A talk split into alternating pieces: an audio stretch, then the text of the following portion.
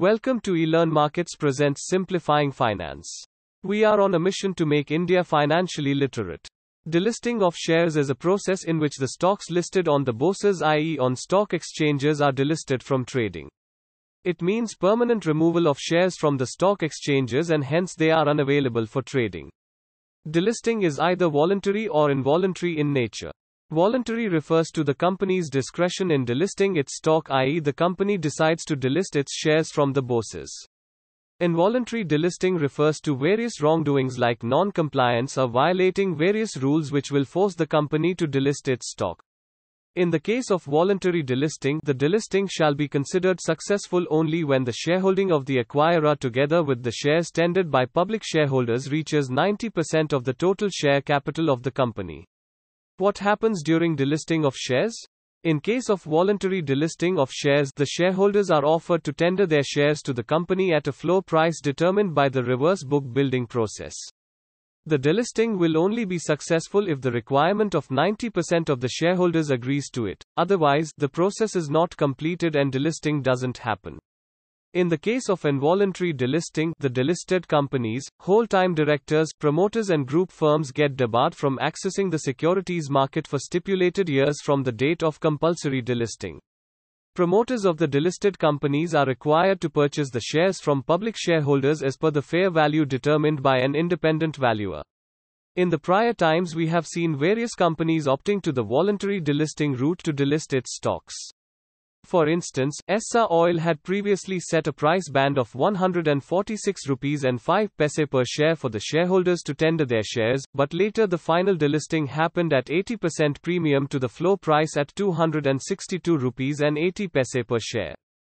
The Essar oil delisting process, first mooted in 2014, took four years to conclude amidst regulatory hurdles and opposition from shareholder advisory firms. Also, we have seen involuntary delisting i.e. order to delist the shares by SEBI in stocks like Amar Remedies, Supreme Tex Mart, etc. which were forced to delist due to non-compliance. Delisting of shares tax implication Now there are two things to it. I don't have the share and want to buy it before the X date to take advantage and make some quick bucks. Or I have the share since a long time that is holding for more than a year and I want to give it for delisting.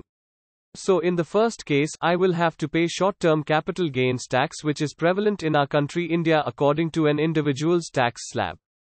And in the second case since my holding period is more than a year thus I need to pay a flat tax of 10% on my profits made due to delisting. Now obviously if I do not make any profits or I make a loss then I need not pay any tax on this transaction of mine. Even if we are participating in a delisting, we should keep in mind to check if there are more individual holders or more institutional holders in that company. Because normally it's seen that if the institutional holders are more and the stock prices have fallen like 9 peens, then you can expect a decent price which can be higher than the floor price laid down by the promoters of the company during delisting. But if the promoter's shareholding is more in the company, then chances of getting higher prices than laid down as floor price by the promoters becomes less. Thus, before participating in a delisting, one should always check the current shareholding pattern to understand their chances of making money from the delisting. The recent buzz of Vedanta to delisting its shares, Vedanta Resources, the promoter, has agreed to buy back the public shareholding of Vedanta Limited at a floor or indicative offer price of 87 rupees and 50 paise. This price is not the final price. The company will then require approvals of minority shareholders by way of a special resolution adopted through postal ballot. This would require at least two times votes in favor of the delisting proposal.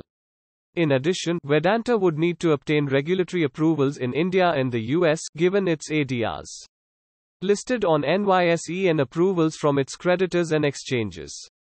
It will then set a final floor price and initiate a reverse book building process.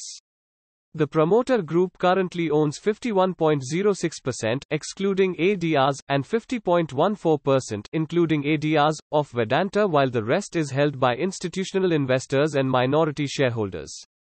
The promoter group has made an offer to acquire all the balance shareholding subject to a minimum of 90% post offer to voluntarily delist the company from stock exchanges shareholders can quote a higher price for tendering their shares. If promoters are serious about the delisting of shares, they may have to shell out a higher price than the indicative offer price just like Essar Oil. The final exit price will be determined in such a way that it would increase promoter shareholding to 90%. If a person does not tender unknowingly unknowingly during the delisting period then they can tender it within the year of the delisting closure date. The promoters will then have the discretion to accept or reject the final exit price.